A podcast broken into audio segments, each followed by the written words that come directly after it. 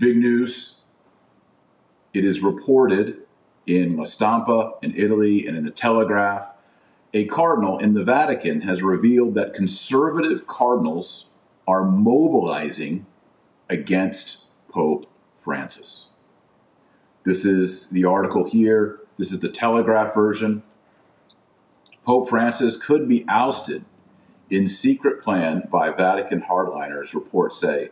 The campaign, which began days after his predecessor died, hopes to place him under such stress that he will have to resign.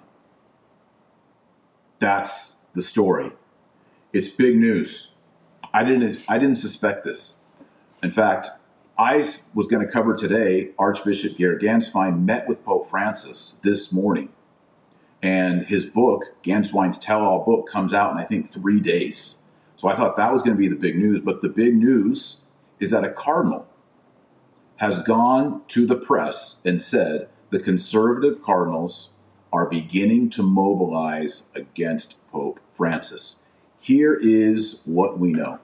I'm going to switch over to another article and read you what this cardinal is leaking to the press. It could be true, it could be false. I actually think it's legit. All right, so there is a Vatican plot to force Pope Francis to resign. Now, a lot of the language being used here reminds me of everything that people have been saying about what happened with the St. Gallen Mafia and the Roman Circle with Pope Benedict XVI. So, is this just the liberal, modernist, heretical, occultist, satanic people just accusing other people of their own sins? Or is something happening here and they're twisting it to make it sound like what they did 10 years ago. Maybe we can talk about that if we have time for Q&A. Here's the bullet points, four bullet points. Number 1, allegedly conservative cardinals inside the Vatican are said to be plotting to oust Pope Francis. Bullet point number 2. His liberal views and his changes or restrictions to the traditional Latin Mass has drawn suspicion from traditionalists. Of course, that's true. You hear me talk about it. I sound like a broken record talking about this. Third bullet point the resignation of Pope Francis, which he has alluded to before, was very unlikely while Benedict XVI was still alive. The last thing we need are two Pope emeriti.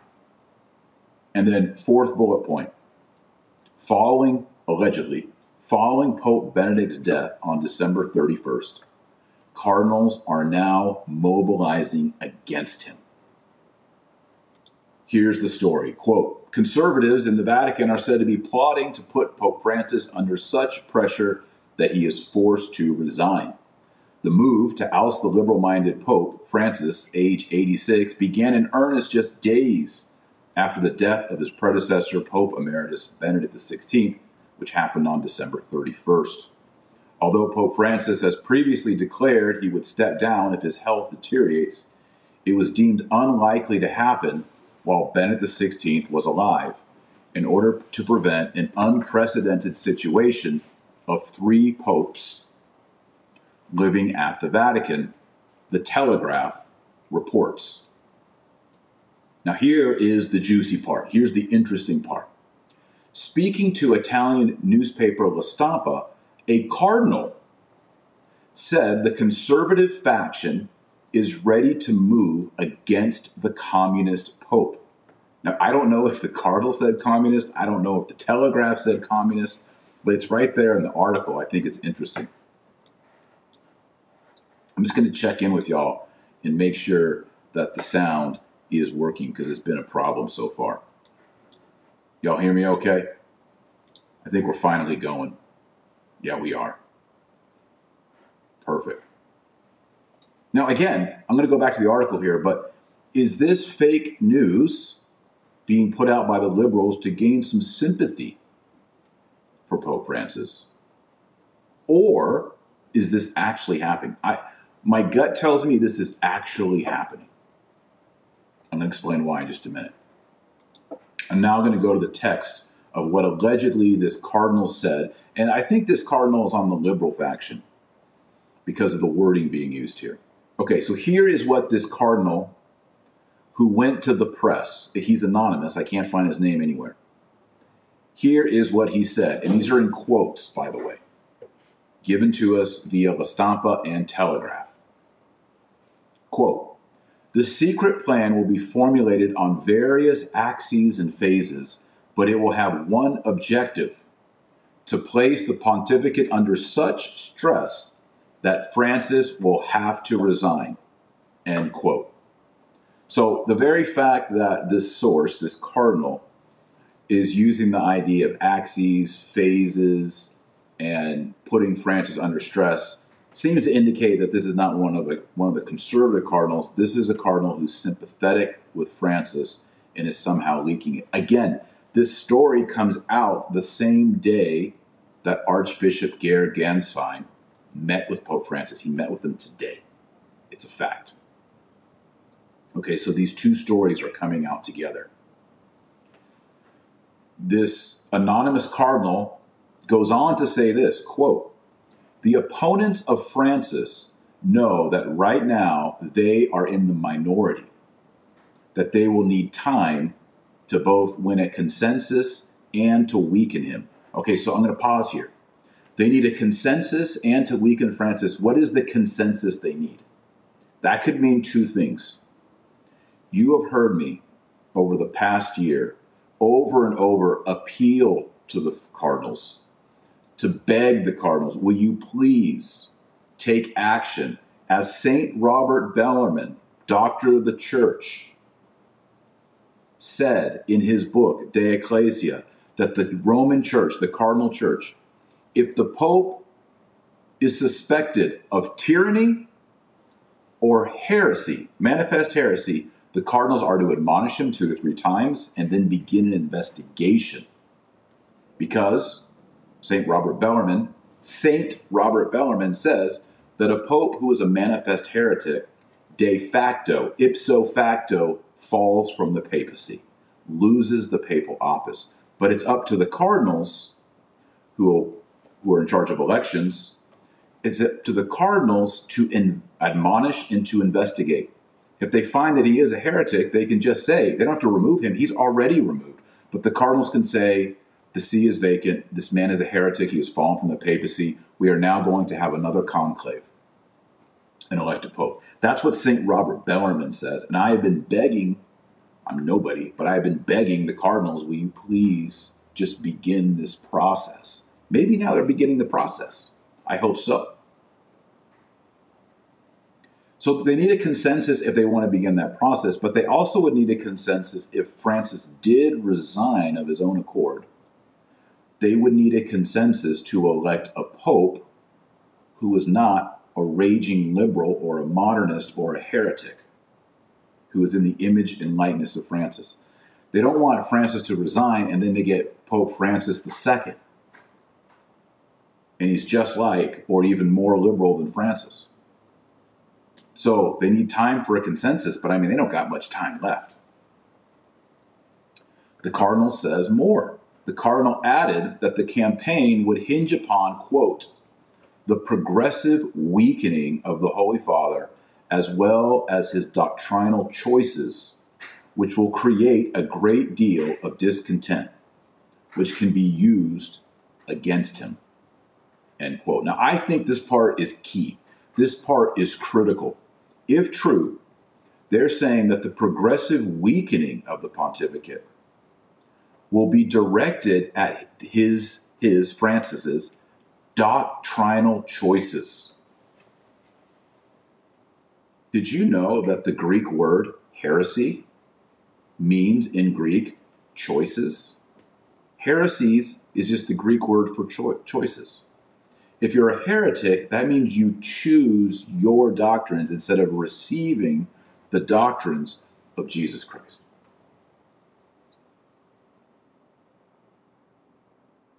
The campaign, according to the cardinal, he uses the word campaign.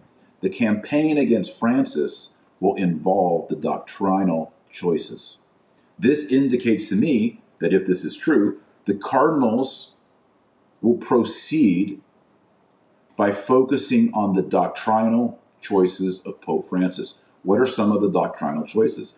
Well, the first that comes to mind is Amoris Laetitia, where Pope Francis teaches that those who are not married in the church, who have concubines that are in technical adultery, can receive communion with pastoral accompaniment and even go to confession and receive absolution without stopping to have sex with someone who is not their spouse in holy matrimony in, according, in accordance to the laws and the norms of the Catholic Church. That's a problem. That's why Cardinal Burke and the other dubia cardinals, Cardinal Brandmüller, that's why they wrote up the dubia and asked the question, and what happened? They got the silent treatment. No clarity. Other things that come to mind are the Pachamama. Why was a South American idol placed on altars of the Catholic Church? We Catholics don't do that. You don't take idols and put them onto holy altars or put them in front of the tomb of St. Peter in the Vatican.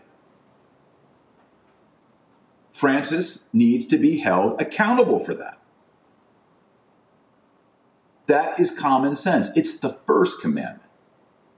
I mean, it's not only just in the Ten Commandments, it's the first commandment.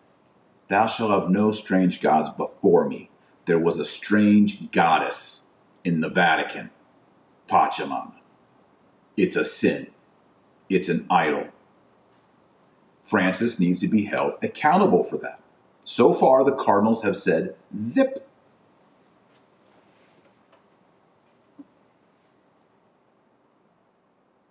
This is what a Cardinal is saying that there is a group, a minority group, a small group. Now, I could list the five to 10 conservative cardinals who would make that group up, but I don't want to do that. As soon as I start naming names, people are going to run with names. So I'm not going to say a word about who these cardinals could be, who they likely would be. That's not today's show. But I am focusing on news that's hitting the real media, and the source is not just a anonymous source, it's a cardinal who's saying things that make sense. That now that Pope Benedict is dead, conservative cardinals are mobilizing. It makes sense. Now let's go to the other big story today. Actually, before I do that, I want to pray with you. We're going to pray the Our Father together. Oremus. In nomine Patris et Filii Spiritus Sancti. Amen. Pater noster, qui es in celi, sanctificetur nomen tuum, adveniat regnum tuum, fiat voluntas tua, sicut in cielo et in terra. Panem nostrum quotidianum da nobis odie, et dimite nobis debita nostra, sicut et nos dimittimus debitoribus nostris, et ne nos inducas in tentationem, sed libera nos a malo. Amen. Almighty God, we pray for Pope Francis, we pray for the cardinals, we pray for the Vatican, and we pray that your will would be done on earth as it is in heaven. We pray this in Jesus' name. Amen. Nomine Patris et Filii et Spiritus Sancti. Amen. Just checking in. Can y'all hear me okay? While I'm taking a little breather here and a break, take a moment to like the video. That means give it the thumbs up. If you're watching on Facebook or on Twitter, retweet it, share it. If you're on YouTube, share it.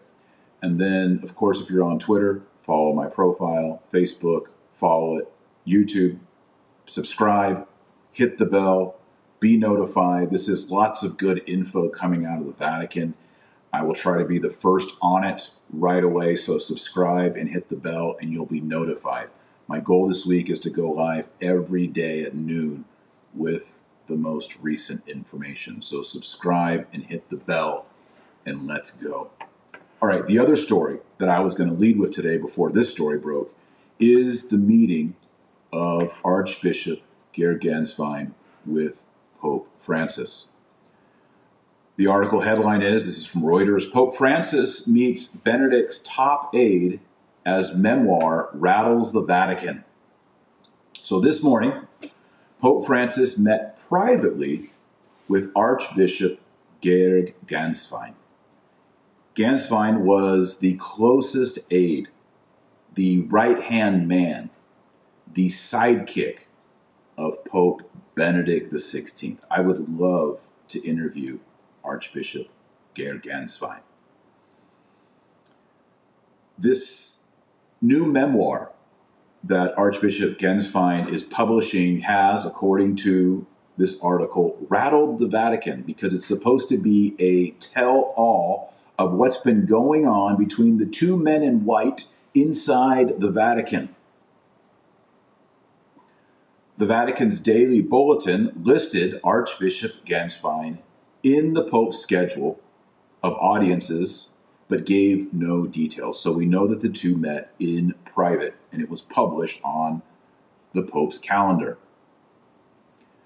The article goes on Hours after Benedict was buried on Thursday, an Italian publishing house sent some new sent some news outlets, including Reuters, advance copies of Archbishop Gänswein's 330 page book, Nothing But the Truth My Life Besides Benedict XVI. What does this indicate? This indicates that Archbishop Gänswein has already written the book. The book is already edited. I've written 10 books. Okay, you got to write them. Then you go through two to five rounds of edits. In my experience, for me, that takes me about a month working with an editor, sometimes two months. And then once that's done, you got book covers, you've got typesetting, you've got to get the table of contents set, you've got to do the index, you got to do the appendices. There's a lot of other work that goes into the packaging of it. And then once that's happened, you have to print it and then you have to get it on the distribution channels. So by the time a manuscript is done, by the time you get it at your house through Amazon, we're talking about if you really rush it, you could possibly do it in three months, would be like max warp speed. The very fact that the manuscript is written, it is edited, it is prepped, it is ready to go, and it's coming out in three days means that Archbishop Gänswein has been waiting with this. It has been it's been the trump card, the ace of spades up the sleeve, sitting there waiting. And now that Benedict has died, he is releasing it. Comes out in three days. I'm getting a copy. Archbishop Gänswein, age 66, was Benedict's personal secretary from 2013 when Benedict was still Cardinal Joseph Ratzinger and remained at his side for nearly 20 years until his death on December 31st. He was also Francis's gatekeeper until the two had a falling out. I've said it last week, I'll say it again. When I gave Pope Francis a copy of my book, Infiltration, first I met Archbishop Gänswein, shook his hand, had a few words. Then met Pope Francis, talked with him for a while, gave him a copy of the book. My son talked to him for a little bit, and that was that. And Gänswein was with him yet again. In fact, Gänswein was sitting next to him that entire time. So that was 2019, though. This article said their falling out happened in 2020. So at that time, when I met both of them, the falling out had not yet happened, according to this article. The main question now facing Francis is what position to give Archbishop Gänswein. It would appear that he should be made a cardinal, a man of his prestige in the Vatican, but I don't think that's going to happen because Francis doesn't like Archbishop Gänswein. So is he going to be assigned to no man's land? Is he going to become the papal uh, nuncio to, I mean, what would be a really obscure place to send him? I don't know, Turkey. He's the papal nuncio to Turkey. Or to Kazakhstan. He could hang out with uh, Bishop Athanasius Schneider. They could start a trad seminary in Kazakhstan. The decision for Francis is significant now that Benedict is dead. Gänswein could be the lightning rod Remember when the Vatican got hit by lightning? He could be the lightning rod because he knows a lot of information of every, we've all wanted to know what was going on in the Vatican walls for the past 10 years. What was Benedict doing? What could he read? What TV was he allowed to watch TV? Was he allowed to was all of his mail opened in and out? Was he under surveillance? Was he coerced? Was he ill? Was he drugged? Did he have his mental wits to him? We've been asking all these the only person that really, really, really knows is the man who was next to him every day, Archbishop Gerd Gänswein, and his book comes out in three days.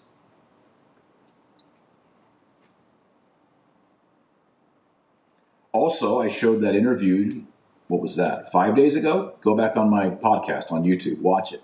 I did the interview, the German interview, and we translate it.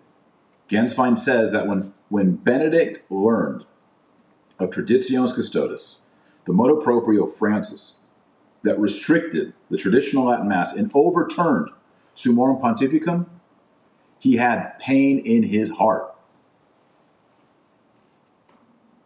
I've heard sources that Benedict read about it in the newspaper. He didn't hear it from Francis, he didn't hear it from the Vatican or from the Cardinal. Benedict learned that his policy, Summorum Pontificum, giving free access to the traditional Latin Mass for every Catholic priest on earth, that momentous monument for tradition was overturned. He didn't hear it from the people in charge, he read it in the newspaper. That's just a kick in the crotch.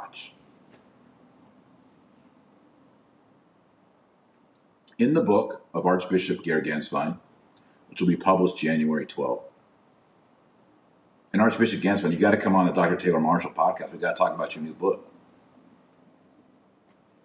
Gänswein gives an insider's view of Benedict's election in 2005, his decision in 2013 to become the first pope in almost 600 years to resign. Information about his sickness and his final hours. Vatican spokesman Matteo Bruni has had no comment on the book, written with Italian journalist Sa- Saverio Gaeta. Now, the very fact that Pope Francis's spokesman has not mentioned the book means they want the book to go away even if you criticize it, it's just going to increase sales.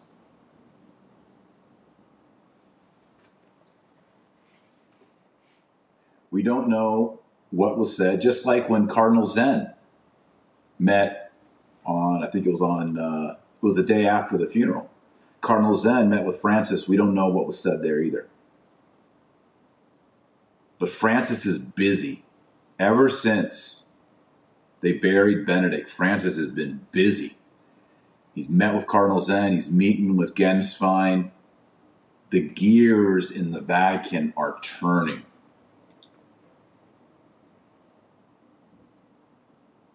So, what does this mean? I'm going to turn over to some uh, questions now, questions and comments. What does this mean? Number one, do you think that the Cardinals are now mobilizing? I'm going to read that part again because there's people who have joined us. We're now at 3,400 people. We've doubled since I started, and people coming in late maybe didn't hear the key words. I'm going to reread the key words of an anonymous cardinal in the Vatican indicating that conservative cardinals are mobilizing. Speaking to the Italian newspaper La Stampa, a cardinal who remains anonymous said, The conservative faction is ready to move against the communist pope. Their words, not mine. Communist Pope. He said, quote, this is the anonymous cardinal, the secret plan will be formulated on various axes and phases, but it will have one objective to place the pontificate under such stress that Francis will have to resign. Quote, the opponents of Francis know that right now they are in the minority, that they will need time to both win a consensus and weaken him. The cardinal added that the campaign would hinge upon, quote, the progressive weakening of the Holy Father as well as his doctrinal choices. That's the most important phrase in everything I've talked about today. The conservative cardinals are going after Francis not because they don't like him, not because they don't get along, not because of internal politics. They're going after him for the doctrinal choices. Continues, quote, which will create a great deal of discontent, which can be used against him. Well, yeah, if you're if you say you're the Pope and you preach heresy, there should be discontent.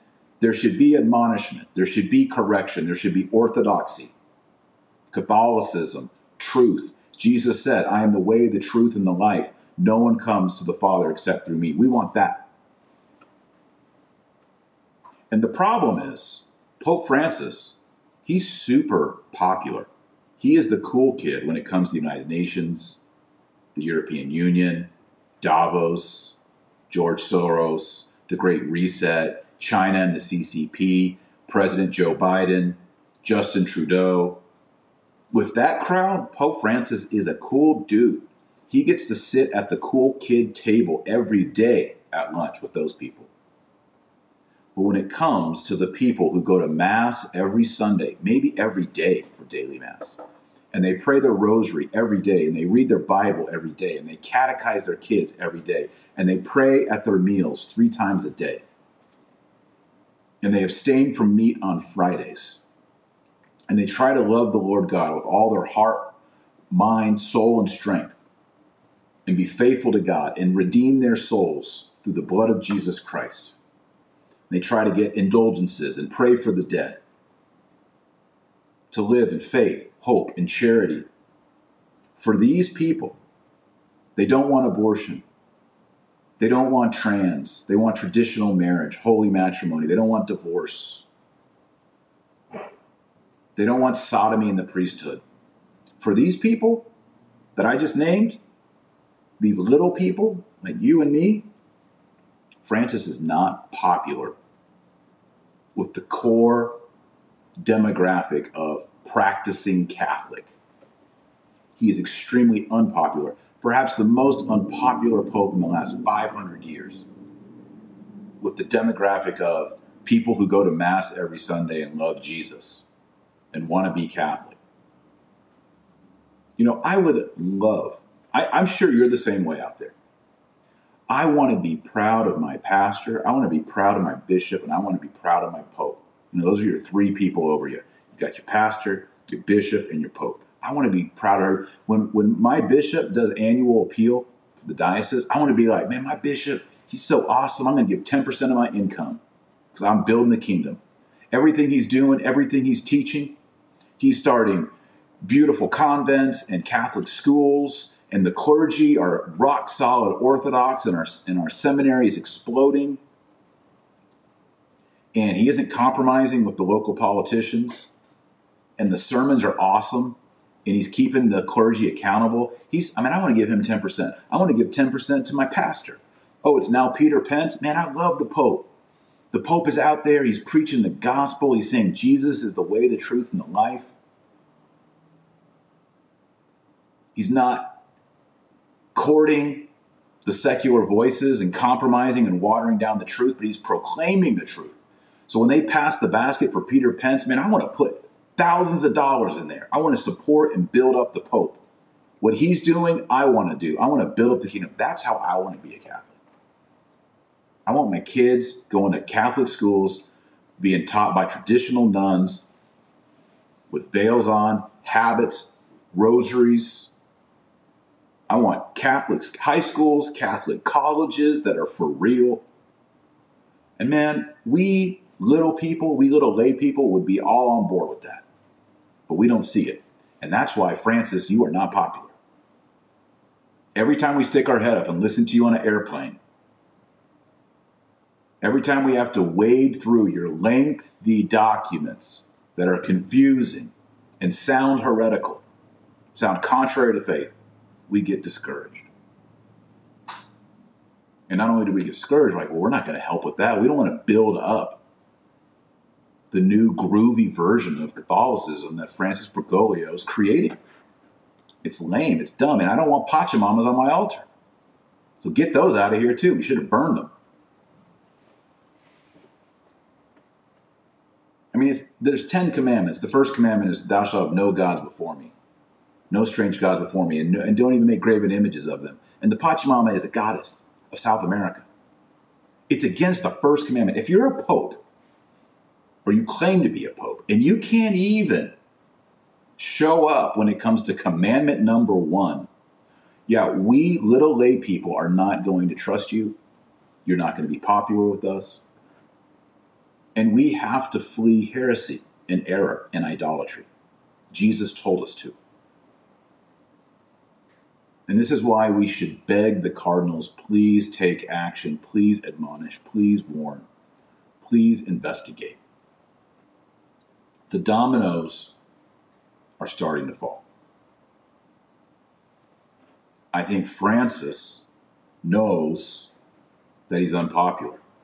He can continue to chill with the EU set, Davos, but that's not who he's called to serve. Gregory the Great said that the Pope is the servant of the servants of God.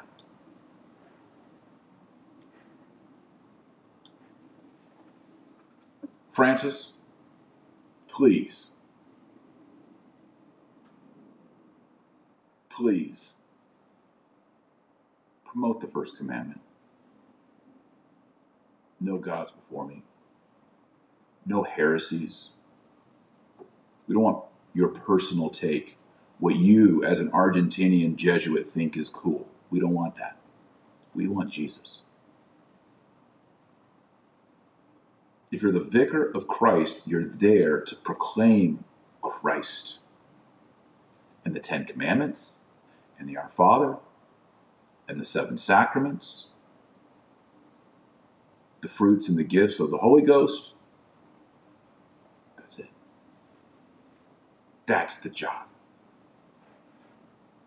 Not to travel the world, not to promote the Joe Bidens and the Trudeaus and the Abu Dhabis and the Pachamamas and the CCP in China. It's not, not it. I know you don't have to listen to me. I'm just a little layman out here. Me, my wife, my kids, got my webcam. But serious. You know the job. The job of Pope.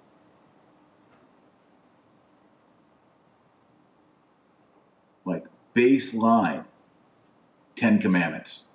No gods before me. That's, I mean, Catholic doctrine, Catholic morality. Okay, so let's make sure that we believe everything the Catholic Church has taught from Jesus Christ, and then let's keep the commandments. But yet, Francis, we hear from you, you can have idols, and the whole thing about the sixth commandment, the ninth commandment, and adultery and all that, uh, just have pastoral accompaniment. Mm. Mm-mm. Nope. All right, I'm going to jump over to some questions. Let's do it. I want to hear from y'all right now. We're streaming on Facebook, we're on Twitter, we're on YouTube. This will be uploaded to Rumble. It's going to be on iTunes, it's on Spotify, it's everywhere. Let's go. Let's do it. Questions coming in.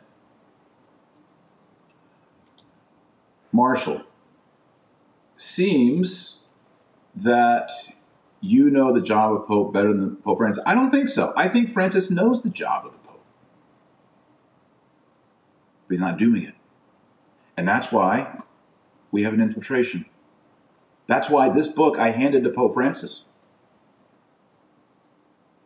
Some people are critical of me. I don't I don't understand why they're critical of me for giving this book to Pope Francis. If I wrote a book this monumental this explosive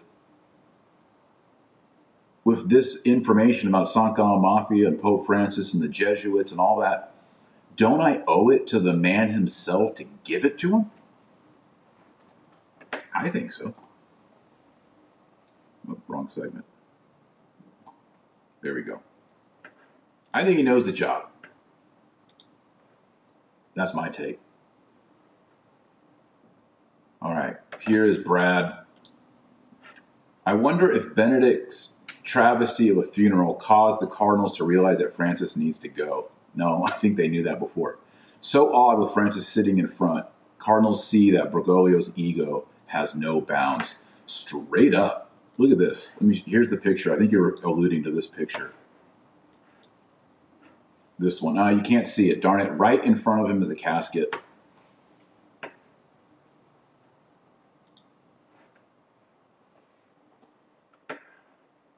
Let's continue to go here.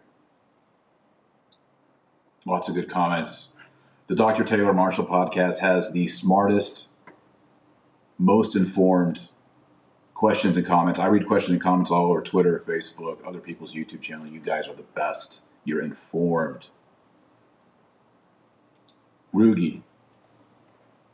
Dr. T. I know having three popes may have been unprecedented, but why did we have to wait for Benedict's death in order for conservative mobilization? I agree. I would have started day one, but I'm just a dad on a webcam. I don't get to make any of these rules.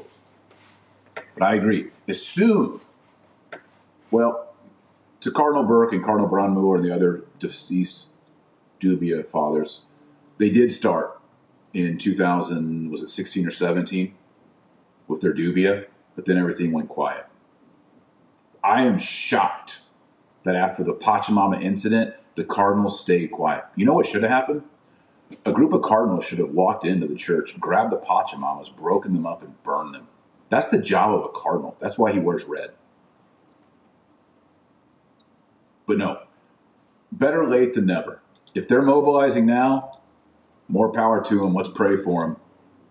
And I, I've said before, I want nothing more than for Francis to be the greatest pope ever and say, man, I was off track. I looked into the casket of the dead Pope Benedict and I had a change of heart. I repent. It's a new day in the Vatican. I want nothing more than that.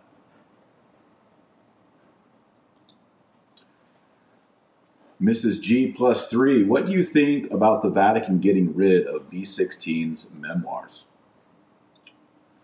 I heard Benedict wanted it that way. Of course, we don't know because we never get to hear from Benedict. So I don't know. I think it's sketch. I think it's sketchy. So much of this is sketchy.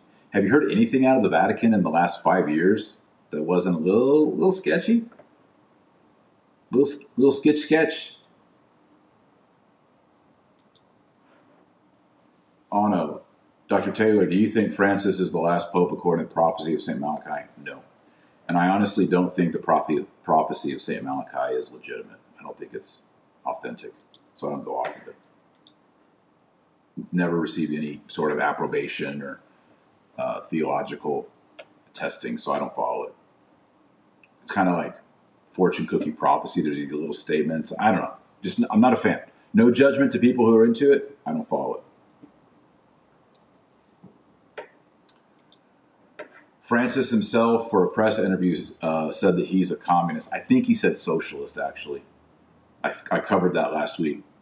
If y'all want to hear me, go back onto the Dr. Taylor Marshall podcast. I covered that last week. I'm pretty sure he said he's a socialist. He, he's a follower of Jesus in the socialist way, which is heretical. Um, Pope Leo XIII, and I think it was Pius the 11th, said that that's impossible. You can't be a socialist and be a Christian at the same time. 380 in.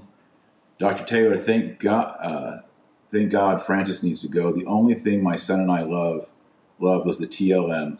We are in Alexandria, Virginia. So sad. I would like to start a petition to remove him. Look, petitions don't remove a pope. Okay, we got to know that.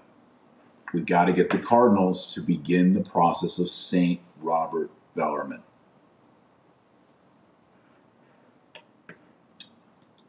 Marcelo, sadly, Francis is wild, wildly popular here in South America. I've I've heard opposite. Maybe I'm wrong. Maybe I'm listening to the wrong people. I think in South American culture or in maybe politics he is, but I've heard, for example, in Argentina he's not popular at all amongst the faithful. Am I wrong? Am I off? Let me know. Taylor, is Francis a Freemason? I cover this in the book Infiltration. I don't think he's a formal Freemason. I don't think he belongs to Freemasonry. And if you read my book, Infiltration, I explain why. The reason why is is you had to be in a secret society in the 1700s and the 1800s to say Freemasonic things, like the destruction of the Catholic Church, the abolition of monarchy, the abolition of Catholic kings and queens, etc. You had to say that stuff in secret, or if you didn't, if you said it out in public, you died. So there were secret societies to say these things. Now, to say these things, you don't have to be in a secret society.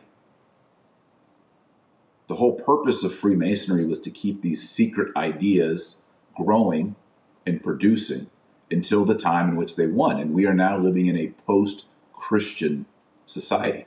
Freemasonry already won, both in the Democratic Party and in the Republican Party. So, no, I don't think he's a Freemason. He doesn't have to be. You no longer have to be Oprah and Joe Biden and half or over half of Hollywood already professes everything the Freemasons were secretly discussing back in the 1700s. You don't have to go join a Freemasonic lodge to, to figure this stuff out or hear about it or promote it. All right, going back in here to the comments. It moves so fast. Thanks, by the way, to everybody's here. I really appreciate everybody being here. Joshua Lilly over on Facebook. The issue is Vatican I is an incomplete council. The last se- session never occurred due to Franco-Prussian War. This session would have dealt with the issue of a heretical pope. I agree. Uh, I think I tweeted out yesterday that the Catholic Church needs to define two more distinctions on the papacy, at least. But those two things, in my opinion, as a nobody, is papal resignation. What does that mean? If you resign Pope, are you still a Papa Emeritus? Do you still wear white? Historically, the answer was no. That needs to be defined. And then, secondly, we need a definition and a canonized, official, declared process for when a pope is suspected of heresy. Is he, as Cardinal Newman said, and St. Robert Bellarmine, is he de facto removed from the papacy just by being a manifest heretic? Is there a process involved? How does that process work out? We have very we have a lot of details on the process for electing a man pope. We don't have any detailed process for a pope who's gone crazy, for a pope who's become a heretic, or for a pope who's become a tyrant. We need that. We need that. And yes, Vatican I was never finished. That's why some, I've actually heard the argument, excuse me, Vatican II is invalid because Vatican I never ended. Vatican I is still in session. It's an interesting one. Thanks, Joshua. Good comment. Solid. See, this Josh Joshua is a great example of high info audience that y'all that y'all are. It's fantastic.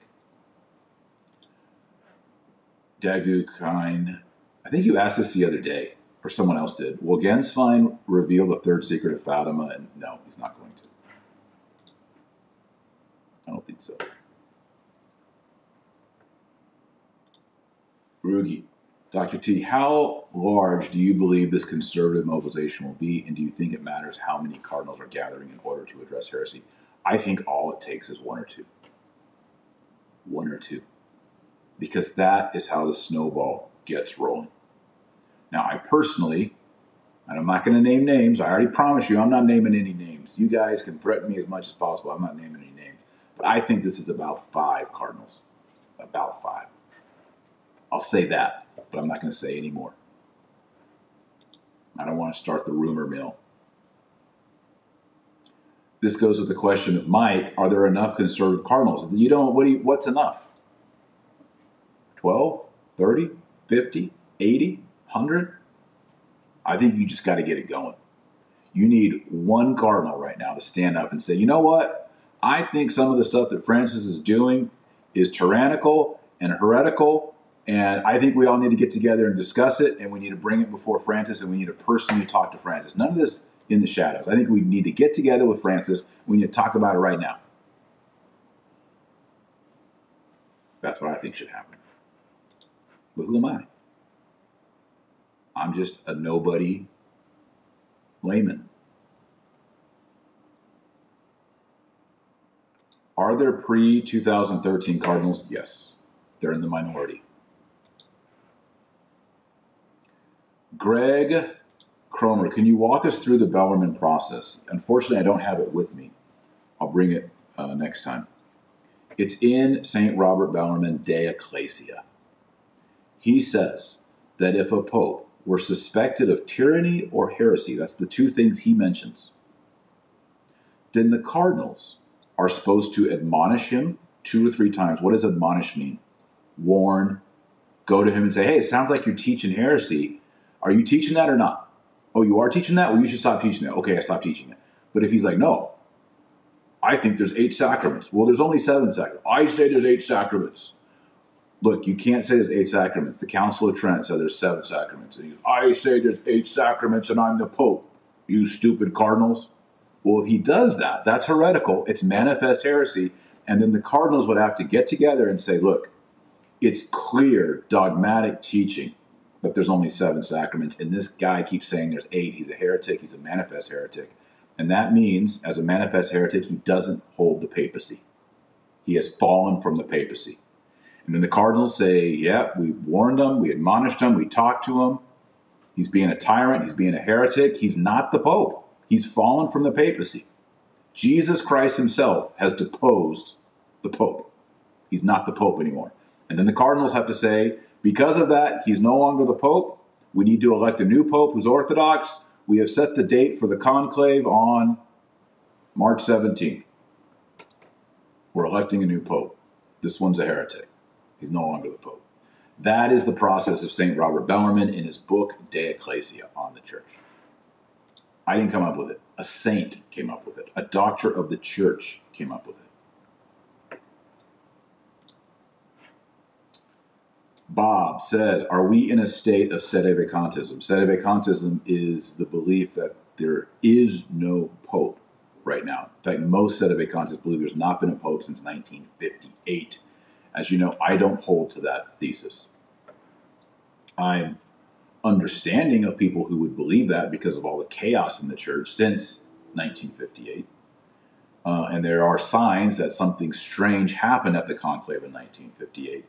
But we don't have any ecclesiastical document stating that's the case. We don't have one single cardinal stating that case. We don't have one single bishop stating that's the case. So for us, little lay people out on blogs and on YouTube and Twitter to say the see is empty. We don't have that authority, we don't have that knowledge.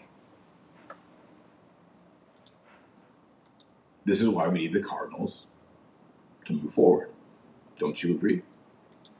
Will Gänswein be excommunicated? Well, wouldn't that be interesting?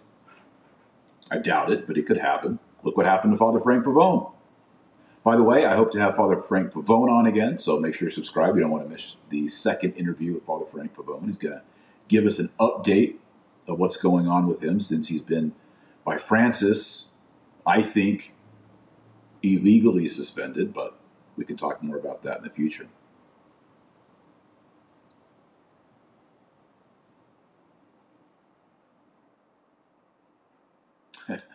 H. Toma. Is it safe to say Francis's consecration of Russia last March failed? I think it's safe to say that. I I bit my tongue and I said I hope it's the real thing, but I uh, I privately held doubts the whole time.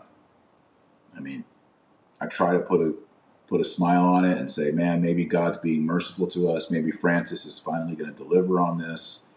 But here we are, almost a year later, not quite nothing has really changed that much in the Ukraine.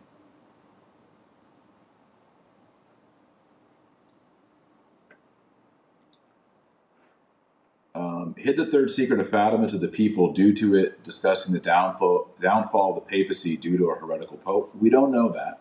We don't know what the third secret is. I do talk about the third secret controversy, the timeline, the events, why certain popes didn't open it why John the 23rd opened it early, that there's probably two openings of the third secret that occurred Um, and then all the footnotes and all the history and all the facts. You can get that in Infiltration. Check it out. And if you want a signed copy of Infiltration and a signed copy of my new book, Antichrist and Apocalypse, go to patreon.com forward slash dr Taylor Marshall. Patreon.com forward slash dr Taylor Marshall. It's the link is in the notes below.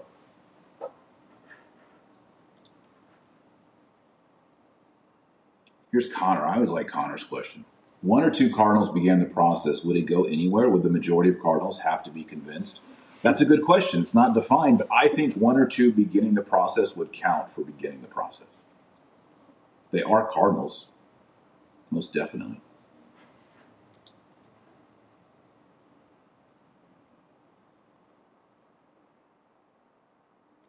Deborah. I think Vigano is correct in that Benedict's resignation should be investigated. Me too. And I think it's the place of the Cardinals to begin that investigation. Absolutely. Totally agree. Your microphone sounds different. I know. It's the same microphone that I have at the other one, but it sounds different. And uh, I need I need help. I'm working on it. I don't know what to do. Does it sound better or worse? I think it doesn't sound as good. So working on it. As you can see, the sound didn't even come on for the first 17 minutes of this video. We'll clip that out. Technical difficulties getting adjusted here in the new space. As you can see, new space. Working on getting all the kinks out. Margie says they are burning his papers. I know. It's horrible. It's horrible.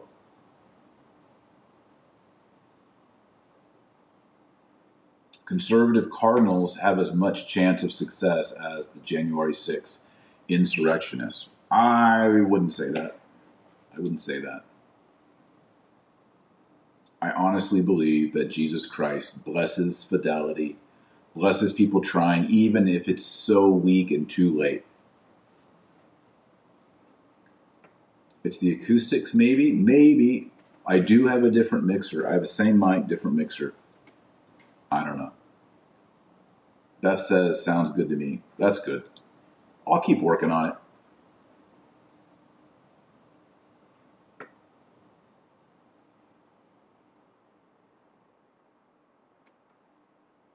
Insurrectionists. They're not insurrectionists. This is being faithful.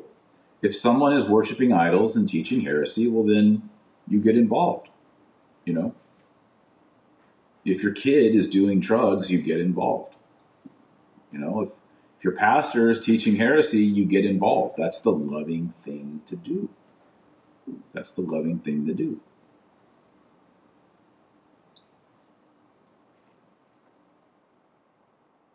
Everybody's giving me sound advice.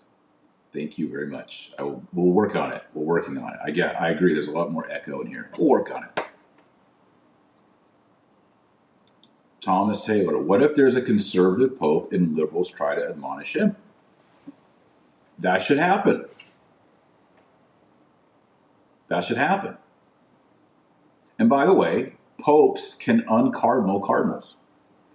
I mean, if I were suddenly made pope, which would never happen, uh, I probably uncardinal about half the cardinals, if not more. Say, being a cardinal is a privilege. You've abused your privilege. You're not faithful. I'm taking away your red cardinal hat. Have a nice day. Don't let the door hit you on the way out. And then I make Vigano a cardinal right away.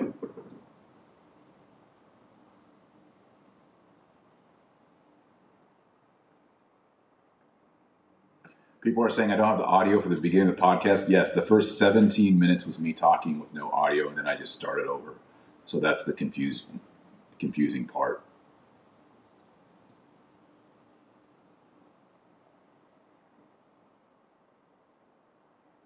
Deus Vult, can you please get Father Jenkins on your show? Okay, I will. I'll do it. We'll do that. I don't know when, but I'll try to do it.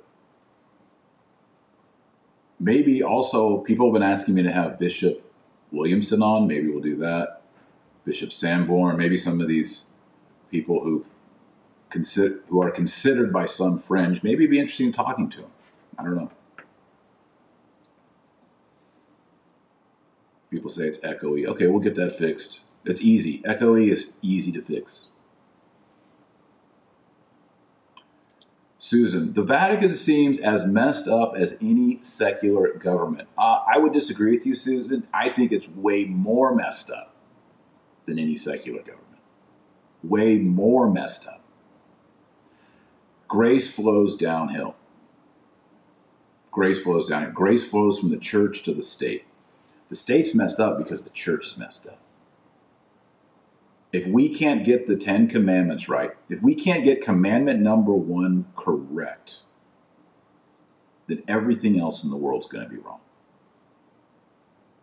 I personally, I'll say it, people are going to make fun of me. Taylor Marshall's such an idiot. He's so dumb. I personally believe that the global crisis that we had with the Pachamama and all that, I think all of that is somehow theologically related to the Pachamama.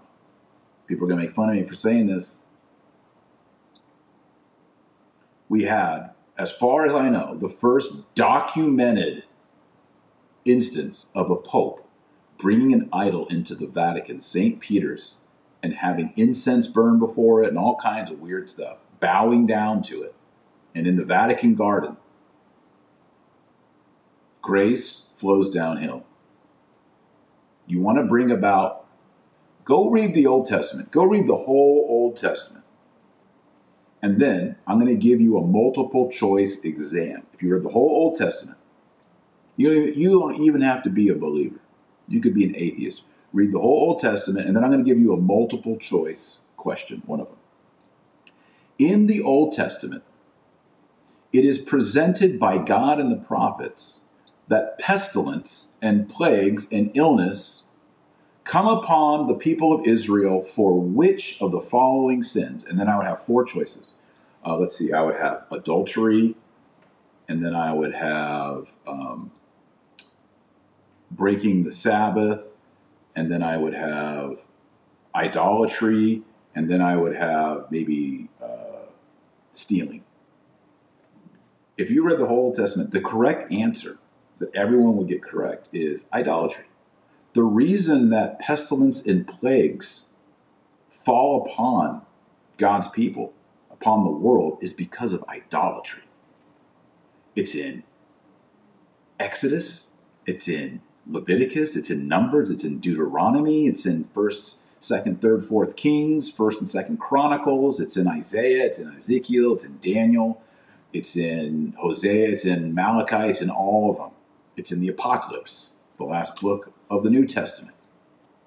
Idolatry brings down plague and pestilence.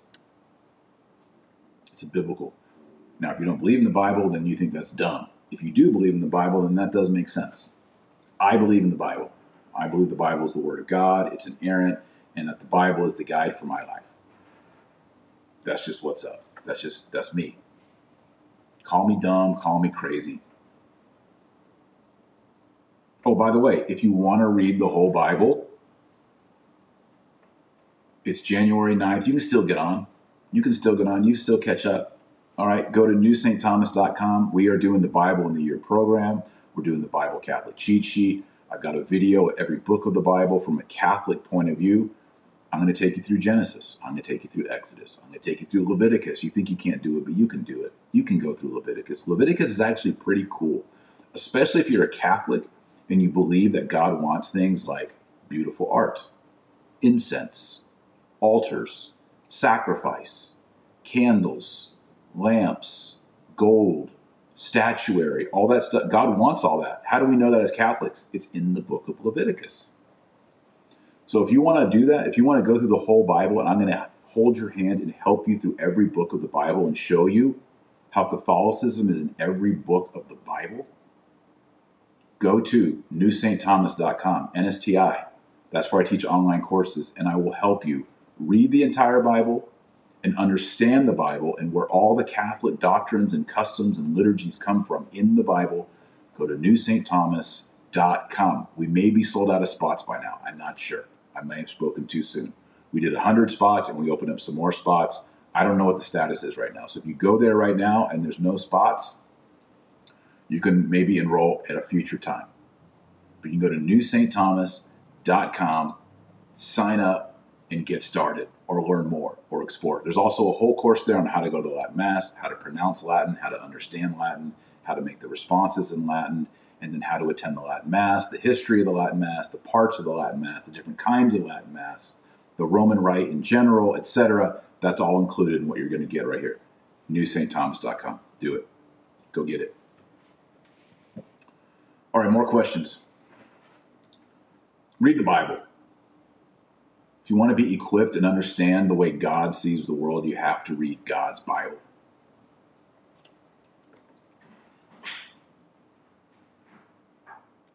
Sine nomine.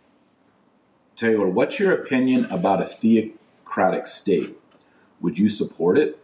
Directly, the will of God is incorporated directly into the state. So we got to be careful here. A theocracy, so Israel, ancient Israel, was a monarchy, but it was also a theocracy. That meant that God was considered to be the king and the monarch of the people of Israel. And that the king of Israel was his delegate, his vicegerent upon earth. Okay, so that's the structure of the Old Testament. Now, in the New Testament, you can have monarchs who are anointed and approved by the Catholic Church. But they are not in the same way vicegerents as, say, King David was a vicegerent on behalf of God for ancient Israel. Does that make sense? So even the Holy Roman Emperor, even the king of the Catholic king of France and the Catholic king of Spain and the Catholic king of England, they didn't hold their offices in the same way that the messianic kings descending from King David did. That's different. That being said, I do believe that the most noble, righteous, and effective form of government for humans right now is Catholic monarchy integrated with the state. I don't, I mean, with the church. I don't believe that the church, like the bishop, should be the local mayor or the governor, and the archbishop should be the local governor. No, the, the bishops are there to teach, sanctify, instruct, govern the church. But I do believe that the local governor and the mayor and the nobles and the Senate and the prime minister and the monarch, if there is one, that they are all accountable to the church because they're laymen. And they're ultimately accountable to the Pope. So if they start enacting legislation that's contrary to the dogma or morality of the church, they can be deposed and punished by the Pope. That is the best and most noble and truest and most effective way for humans to live in the new covenant. Just my opinion. Well, no, I don't think it's just my opinion. I think it's actually backed by Thomas Aquinas and uh, some church teaching. What happened to the audio at the beginning? It was turned off, so I had to start over. We'll clip off that that uh, broken first part. Holy Communion should be on the tongue. I agree. Mary is our hope. She must intervene now. I agree. Our Lady of Fatima, pray for us.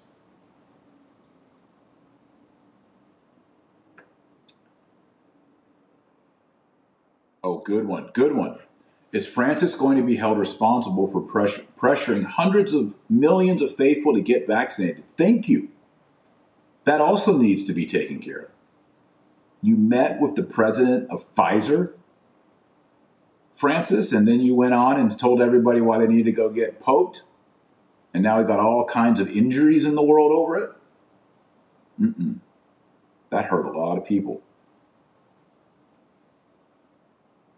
The successor of St. Peter, the vicar of Christ, is not there to run commercials for pharmaceutical companies.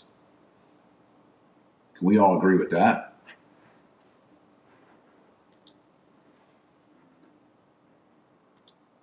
Taylor, do you believe Francis would choose to resign of his own will? I don't think he wants to give up this power. So, no. No.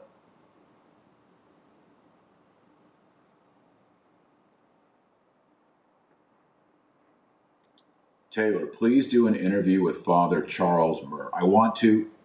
Um, I've reached out through a source. Hopefully, it's going to happen. So make sure you're subscribed so you see it. But I do plan to do that. I'm going to be upping the interviews here. So if there's someone you'd like for me to interview, let me know in the live chat, and we can we can uh, start. Now that I have a more dedicated space and more dedicated time, I'm be able to do a lot more dedicated interviews. Steve says, Do you only get questions from YouTube? No, I get questions right now from Facebook, Twitter, and YouTube. And you can see right now, Steve, there's a little Facebook F on your profile picture. That means you're on you're on Facebook. So I get them from all. It's just there's so many more people on YouTube that many of them come from YouTube. But here's another one from Facebook. Danuta, just read Polish online news. Secret plan in Vatican. Yes, everybody's starting to realize that something is going on. Something is going on. Mark, Bishop Williamson. Yes, I'm going to work on it. I want to interview Bishop Williamson. Katie, it's so weird how Novus Ordo Catholics got jabbed, but no traditional Catholic people really did. Hmm. Is that the case? I think it's generally the case. Most traditional Catholics that I know did not get the pokey pokey in the arm. Whereas most Novus Ordo I know did, but I know some Novus Ordo people who didn't get the pokey pokey. So I don't think that's totally totally accurate. But in general, it seems to be the trend. And why is that? Well, we traditionalists are suspicious of Francis telling us to go get the vaccine, go get the pokey. That's one thing.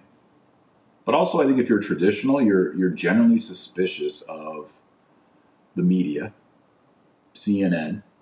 You're generally suspicious of the medical pharmaceutical complex, and you're generally suspicious of the Democratic Party and, and uh, President Biden.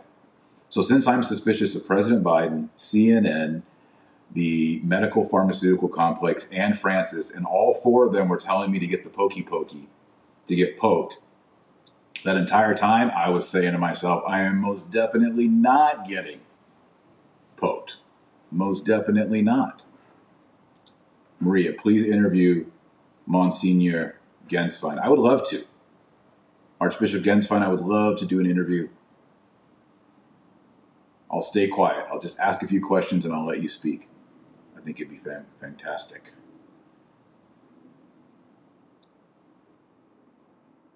What did you, I mean, when you heard President Biden, CNN, the, the medical pharmaceutical complex, and Francis all telling you to go get a medical, um, to get a treatment that was untested, didn't that kind of ring the bell like, hey, you shouldn't do that? That was my perspective. Do you guys agree?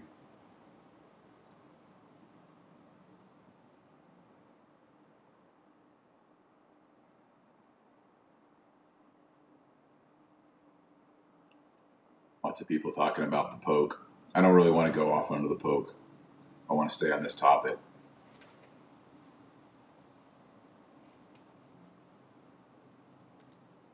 Didn't Pope Ben XVI join the consecration? I don't believe so.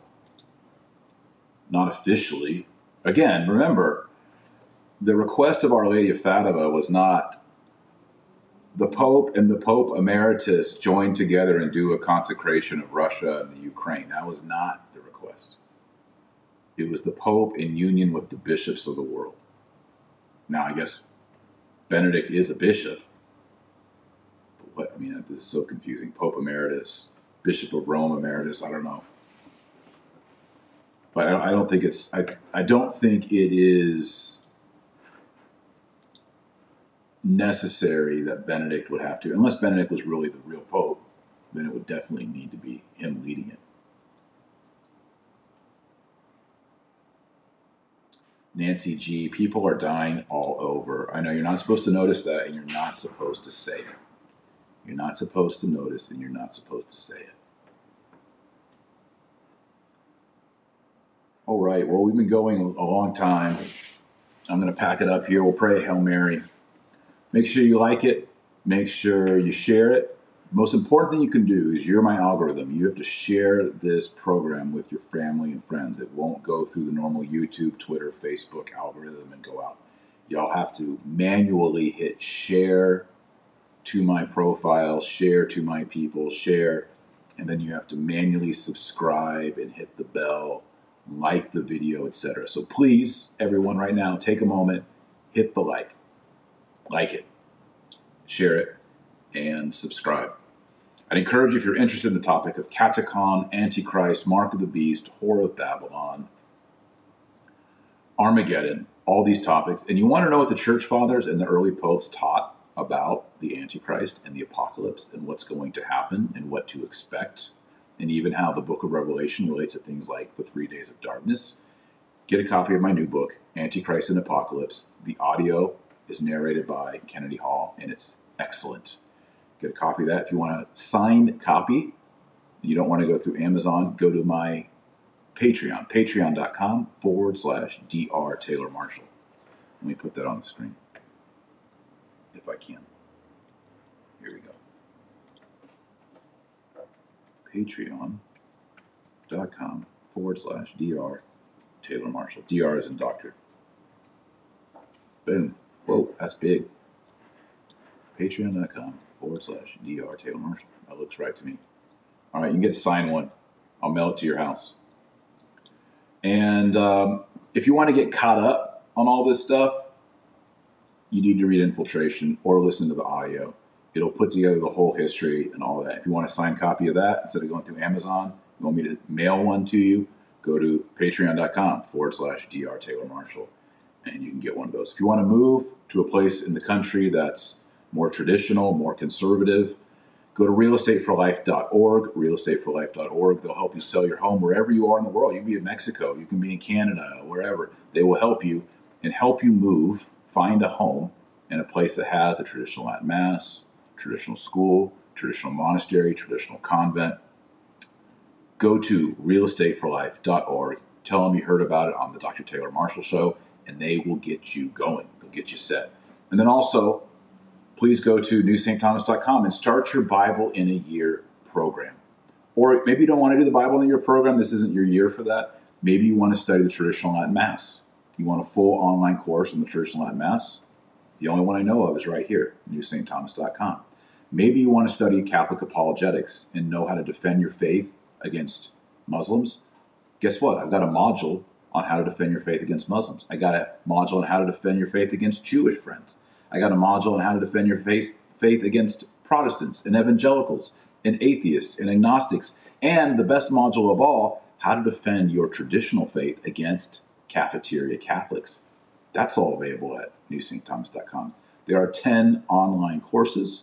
As a premium member, as a student, you can get your certificate in all 10. All that's included for this winter enrollment period at newsaintthomas.com. That's where I teach online courses it's amazing. It's awesome. We have a 93% retention rate.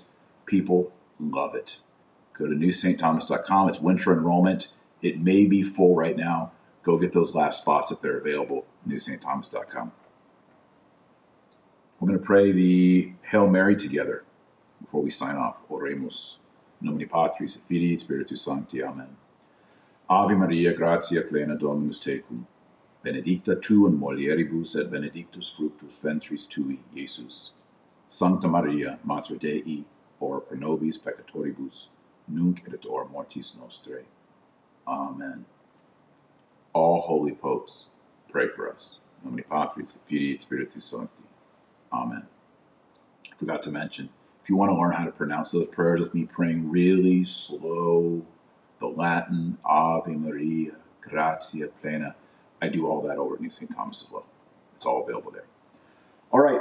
Thanks for watching. Make sure you pray your rosary every single day. If you don't pray the rosary, you're not on the team. All right. We got to we got to man up. We got to woman up. Got to pray our rosary every single day. Rattle the beads. And until next time, remember our Lord Jesus Christ is the light of the world and the salt of the earth. So go out there and be salty. God bless and Godspeed.